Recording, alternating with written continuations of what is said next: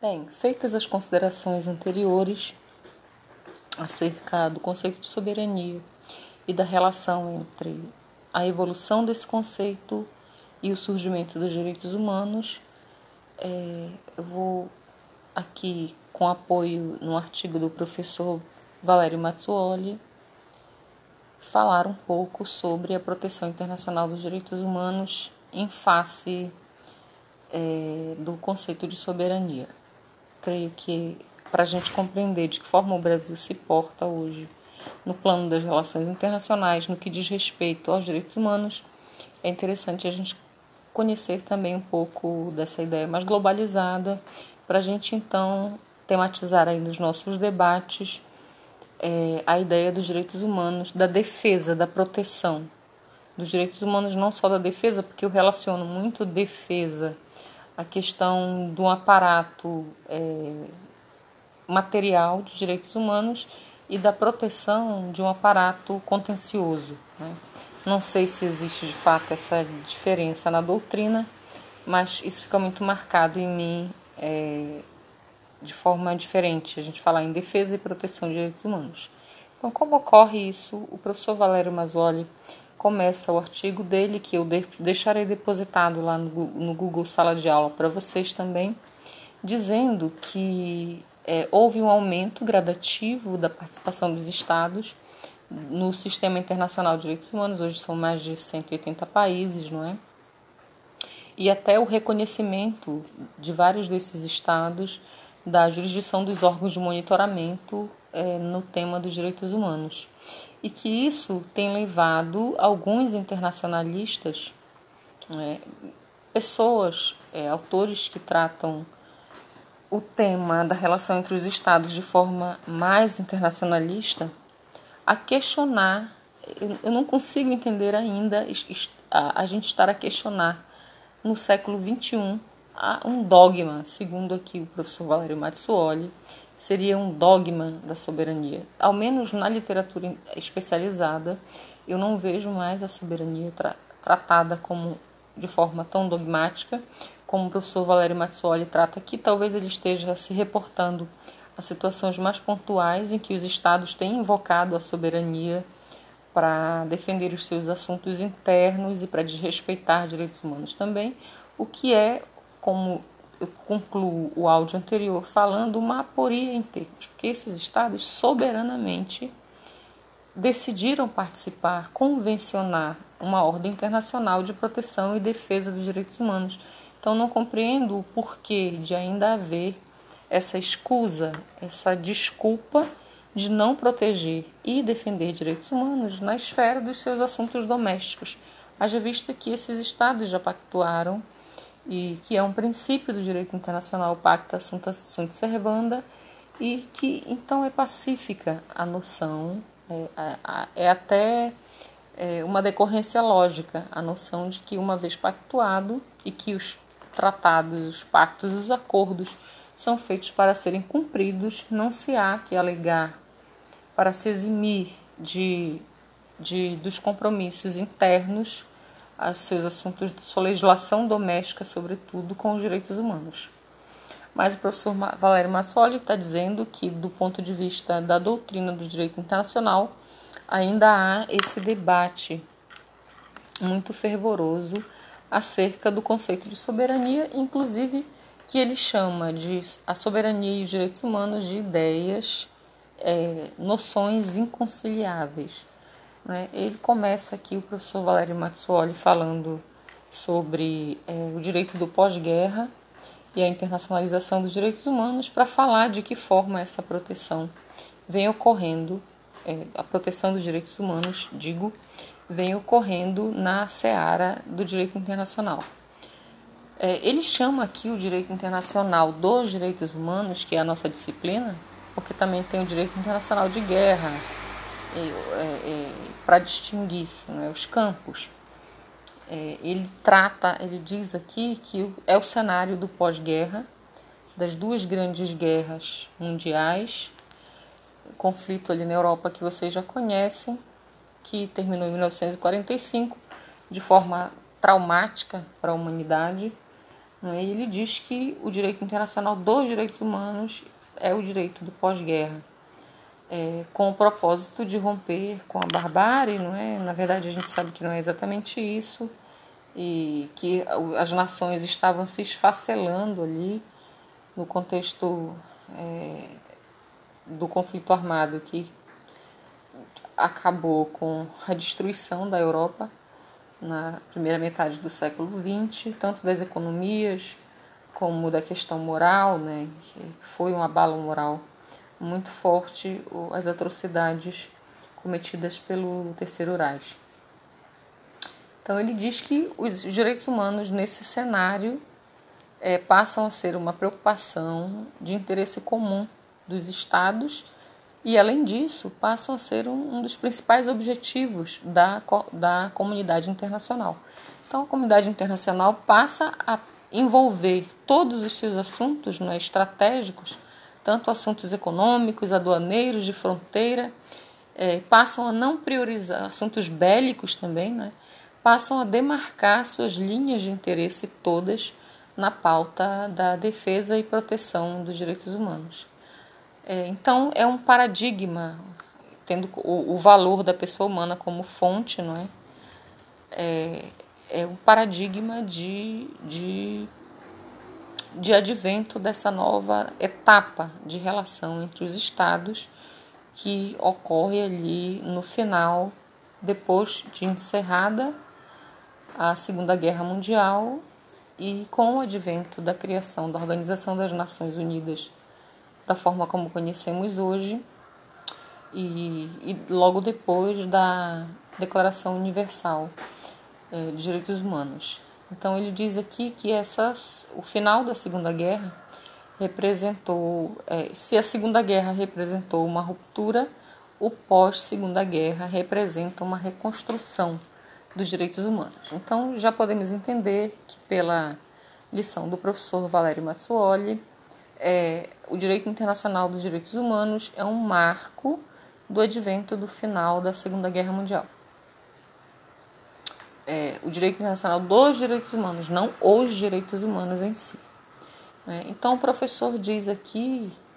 É, antes ele faz um pequeno discurso para falar sobre o conceito de soberania e nós já fizemos um, já pontuamos no professor Celso Lafé o que ele entende sobre soberania. O professor Valério Mazzuoli vai aprofundar um pouco mais, mas vai acabar discorrendo a partir de mil novecentos e quarenta e nove com a obra do Jean Bodin no século dezesseis, então vai ficar repetitivo falar sobre tudo isso de novo. É, depois ele vai se reportar a Thomas Hobbes, obviamente. Vocês vão ter esse material de apoio, não há muito o que a gente possa acrescentar. Mas o professor Valério Mazzuoli vai fazer esse, esse pequeno discurso e para dizer que as relações internacionais hoje, no atual estágio em que ela se encontra, acabam sofrendo um abalo com, esse, com essa primeira noção de soberania ali da obra do, do Jean Bodin, né? De que a soberania seria absoluta, inderrogável, é, enfim. Então ele acaba dizendo que essa é a noção de soberania é, que é conflitante e inconciliável com a ideia de direitos humanos. Por óbvio que é, se a gente pensar em soberania nos padrões de Jean Bodin, é óbvio que é inconciliável com a ideia de direitos humanos, porque naquele momento da história não havia o direito a ter direitos. Né? Não havia nenhuma pretensão do que o indivíduo jurisdicionado pudesse deduzir em face do Estado. Não havia como limitar o poder do Estado. É, então ele diz que a, essa noção clássica de soberania é o principal embaraço para a proteção internacional dos direitos humanos. E que essa ideia de soberania é inconciliável com os direitos humanos. Ele diz aqui, ó, em, em verbos, é irreconciliável, pois o seu fundamento com a dinâmica internacional de proteção desses direitos, o que implica necessariamente a abdicação ou afastamento daquela noção em prol da proteção do ser humano. Então, ele realmente cita aqui o professor a Cansado Trindade, mas certamente ele não está se reportando à noção odierna de soberania mesmo dentro da ciência política, porque a ciência política, é, na modernidade, não adota mais este conceito inaugural ali do Estado moderno de soberania. Aí, no tópico seis do artigo, ele vai aqui pleitear por um novo conceito de soberania e de flexibilização das linhas demarcatórias dos Estados. Mas vejam que ele vai falar do conceito de soberania dentro do é, referencial epistemológico teórico da teoria da Constituição. Já não está mais falando aqui da ciência política, mas talvez pleiteando como seria um diálogo das fontes do direito constitucional para flexibilizar esse conceito de soberania. Então, ele, ele fala aqui, talvez, de uma reconstrução do conceito de constituição, né? Claro que ele está falando aqui, se a gente pensar na noção ali na, na, da, da teoria do, do Hans Kelsen sobre o conceito de norma fundamental, é, a gente vai ver que a norma hipotética fundamental, da forma como foi pensada pelo Hans Kelsen, me parece bem semelhante a um conceito de soberania é, é, lá do Jean Bodin. Mas é, é, é uma questão meramente... Te... Eu não, eu não creio que a gente possa fazer essa analogia entre a teoria da norma hipotética fundamental como marco inaugural de um ordenamento jurídico, da forma como Hans Kelsen pensou, com essa ideia de soberania inaquebrantável, né? A obra do Kelsen é muito enigmática, é muito complexa para a gente fazer esse tipo de, de divagações, e nem mesmo o professor Valério Mazzuoli faz isso aqui. Só estou mais ou menos pensando alto com vocês. Mas o que ele diz é que, é que é, ele conclui falando da evolução do direito constitucional e do conceito da noção moderna de soberania. Ele conclui que o sistema de proteção internacional das Nações Unidas, primeiro, que não ameaça a soberania nacional dos Estados, porque o caráter da Organização das Nações Unidas é, de, de, é suplementar, não é complementar, é subsidiário. Então, é, a ONU não atua no sentido de reprimir inicialmente os Estados. A soberania interna dos Estados é mantida e as estruturas internacionais só atuam quando os Estados é, é, não cumprem com deveres mínimos de proteção dos indivíduos nos seus, na sua esfera doméstica.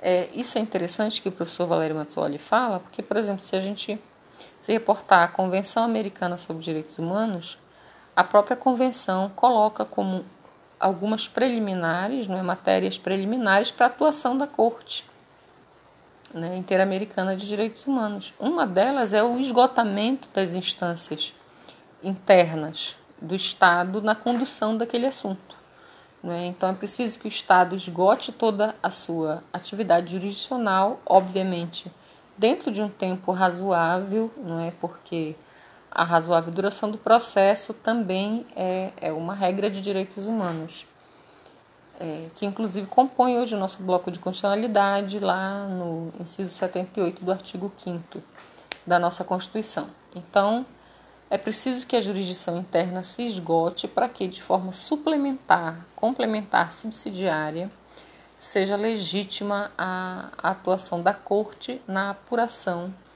de alguma é, violação de direitos humanos. Do mesmo modo, ocorre com a atuação do Tribunal Penal Internacional, é, ao qual o Brasil se submeteu à jurisdição também.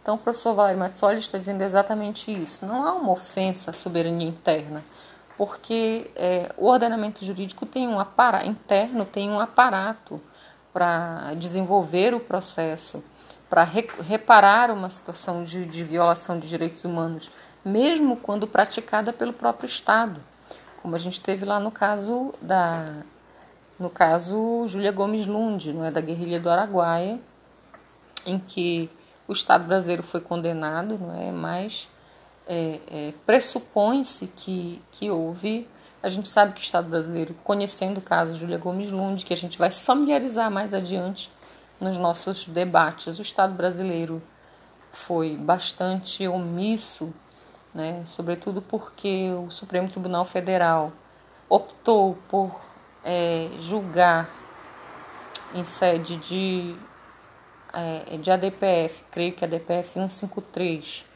que o artigo primeiro da lei de anistia estaria em consonância, recepcionado, portanto, pela Constituição Federal de mil novecentos e oitenta e oito, é, exonerando não é, todos os que participaram da guerrilha da Araguaia, das quase setenta vidas que foram perdidas desnecessariamente, não é, por violação de direitos humanos, no momento ali, creio que mil novecentos e setenta e nove, durante o período militar. Então, é, é, de fato, houve muita, muita morosidade no Estado brasileiro em apurar as famílias, sobretudo a família da vítima Júlia Gomes Lund, perseguiram de todas as formas as instâncias judiciais é, e não conseguiram uma resposta efetiva do Estado brasileiro e é, o Estado brasileiro acabou sendo condenado nesse caso, mas de forma absolutamente subsidiária e complementar, porque de fato muitos anos haviam se passado. O julgamento do caso Júlia Gomes Lund já se deu pela corte nos anos noventa. Né? Veja que aí um, um, um, um gap, um intervalo de pelo menos vinte anos entre o, os fatos ocorridos e, e a sentença da corte. É, o Brasil até hoje não cumpriu todas as condicionantes, né, que foram opostas na sentença que julgou o caso, E, e ainda que de forma subsidiária e complementar. E, além de tudo isso, é, eu lembro de ter lido o voto do ministro Gilmar Mendes, muito técnico, por sinal, é, voto de relatoria dele, que considerou, na, em sede de, na A D P F cento e cinquenta e três, é, considerou recepcionado pelo ordenamento jurídico brasileiro de mil novecentos e oitenta e oito o artigo primeiro da lei da anistia. Creio que naquele momento não houve uma, uma inclinação do Supremo Tribunal Federal em fazer o que, à época, a ideia foi de que seria a judicialização da política, e deixou esse encargo para o Congresso Nacional, que, de fato, até hoje, nada fez com a redação do artigo primeiro da lei da anistia. Mas, enfim, a Corte sempre atuou de forma, tanto em todos os casos que condenou o Brasil, considerando o esgotamento das vias é, jurídicas internas, é, no caso da Damião Ximenes, especificamente, até hoje não houve uma resposta dentro do processo penal e talvez por essa demora absurda que a Corte tenha desconsiderado essa preliminar de esgotamento das vias internas para que o Estado brasileiro apurasse é, os fatos que ocorreram, as atrocidades contra aquela vítima, né, que inclusive era uma pessoa portadora de deficiência. Creio que o primeiro caso julgado pela corte eh, condenando o Brasil.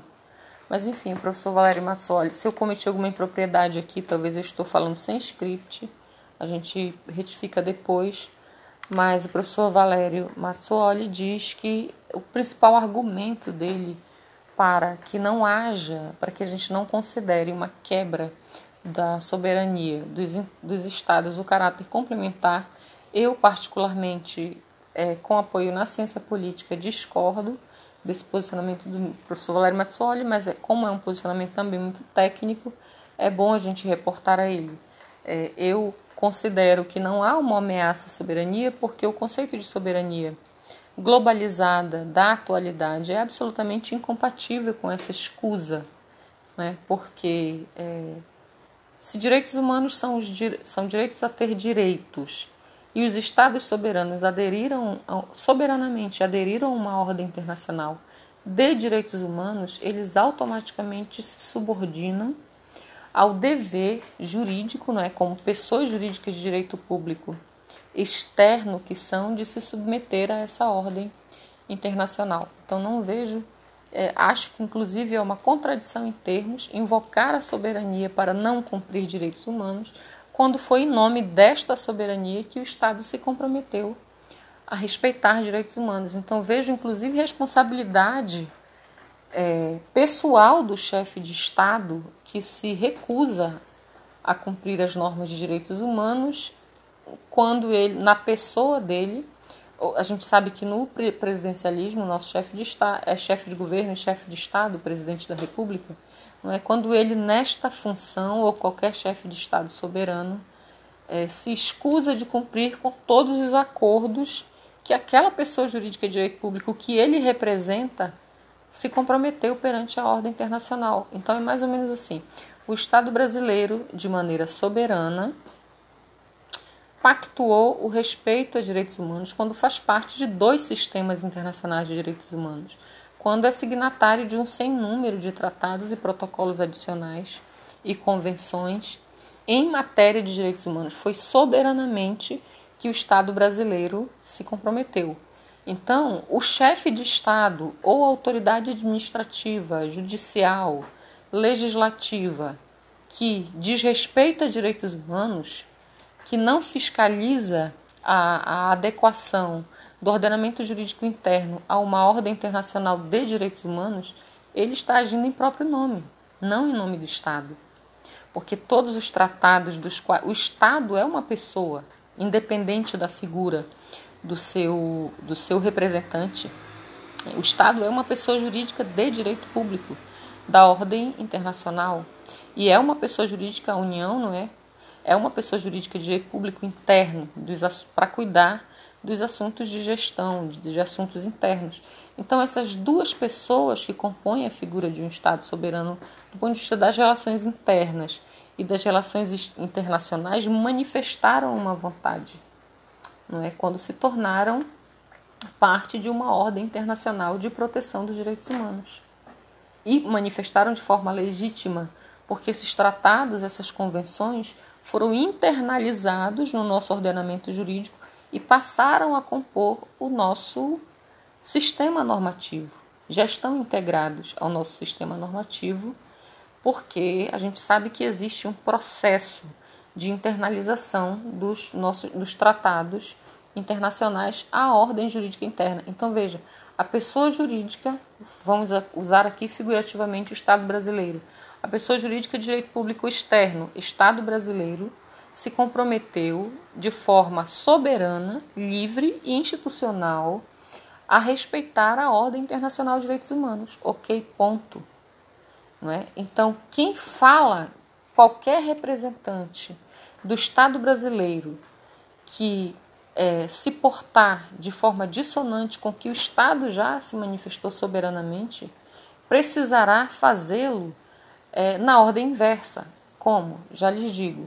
Então, vamos desfazer o que já foi feito. Vamos mover todo o aparato institucional brasileiro, o Congresso Nacional, não é? É, é, o que for possível fazer via decreto, que é quase nada em matéria de você revogar um tratado, e vamos rescindir esses compromissos de forma também institucionalizada, da mesma forma como eles foram pactuados. Então, assim como eu assumi me tornar signatário de um tratado internacional, o Brasil hoje não tem disponibilidade para, por exemplo, cumprir o Tratado de, de Prevenção contra a Tortura. Então, vamos desfazer esse tratado. Ah, mas é cláusula pétrea, então não pode desfazer. Ah, não é cláusula pétrea? Em matéria de direitos humanos, já vou logo dizendo, todos os assuntos relativos a direitos humanos, uma vez internalizados no ordenamento jurídico brasileiro, se tornam cláusulas pétreas. Então, só um novo poder constituinte poderia desfazê-los, porque compõe o nosso bloco duro, o nosso núcleo duro de constitucionalidade. Então, o, a meu sentir, a meu sentir não, a boa técnica jurídica e direito constitucional me dá a seguinte resposta. O representante do Estado brasileiro ou de qualquer outro Estado que assumiu um compromisso na ordem internacional e não é, assume este compromisso em seu governo, é passível de responsabilização pessoal em face da comunidade internacional, né? Responder pessoalmente, é, nos termos do Estatuto de Roma, não é? Pelos, pelo seu dissabor com relação a essa série de compromissos que a própria pessoa jurídica de direito público internacional, que ele representa, se assumiu, é, se, se subordinou, não é? Se comprometeu a cumprir. Não é? Então, eu não vejo que haja qualquer problema para a gente falar, inclusive, no esgotamento de vias internas. Eu ainda acho que vejo a Convenção Americana o nosso sistema, do nosso sistema regional de proteção de direitos humanos muito leniente quando espera o prazo do processo para, por exemplo, o nosso sistema carcerário brasileiro, que é um desrespeito assim, flagrante à dignidade da pessoa humana, quando se espera que milhares de pessoas morram, que vivem em condições degradantes e que haja um processo para apurar, para que então a comunidade internacional consiga focar os olhos de forma complementar e subsidiária aquele problema. Então, eu não vejo que haja, inclusive, a necessidade dessa filigrana de manter a soberania interna do tratado, perdão, do Estado, até que ele consiga organizar a sua casa, não é? Resolver um assunto doméstico quando há uma flagrante é, é, violação de direitos humanos dentro dos territórios de seu Estado.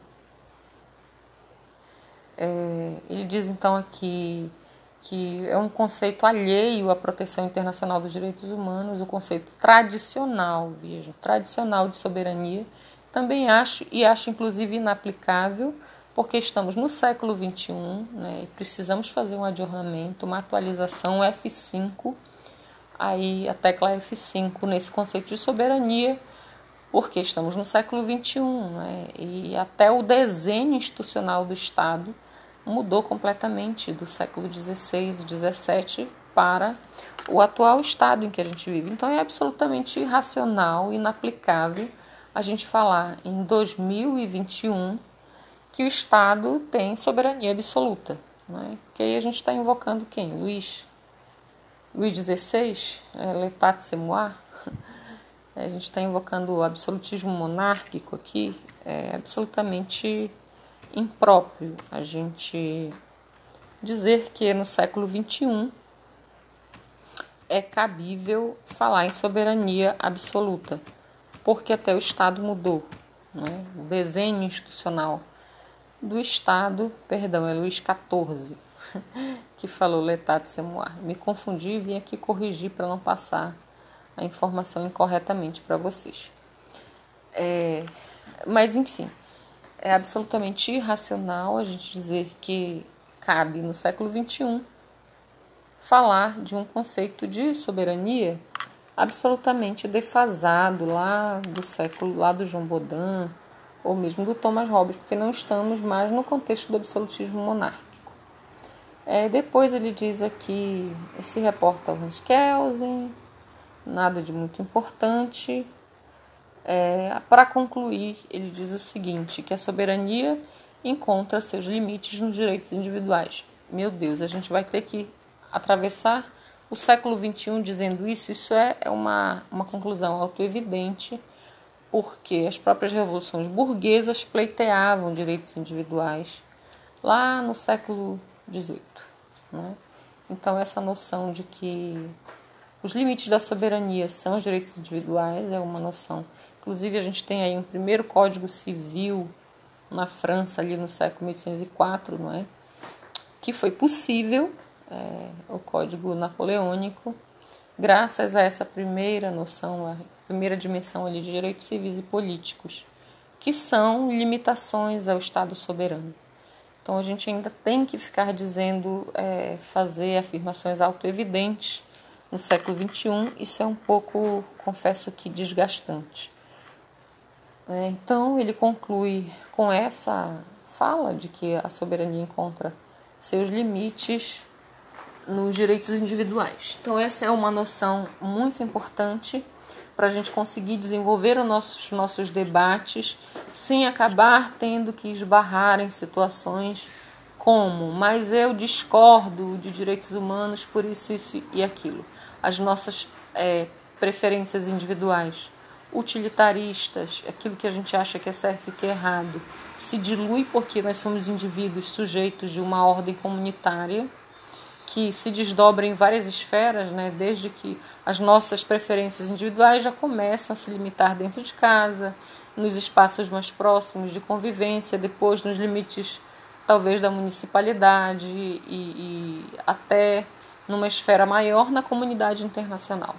Então, nós não somos conchas, não é? Ostras que vivem dentro de uma concha, e as nossas noções individuais são importantes, sim, mas aquilo que a gente acha que é certo ou errado, que é bom ou que é ruim, é, é, esbarra, ou seja, o nosso ethos individual acaba esbarrando nos limites de um ethos coletivo.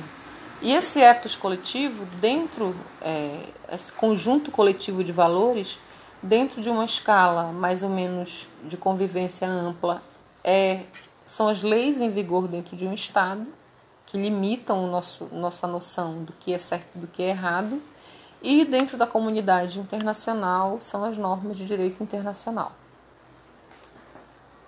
Então aqui eu completo essa questão da, do valor soberania em face da proteção internacional dos direitos humanos. Essas são as noções que o professor Valério Mazzuoli traz acerca da limitação do conceito de soberania dentro de uma ordem jurídica internacional.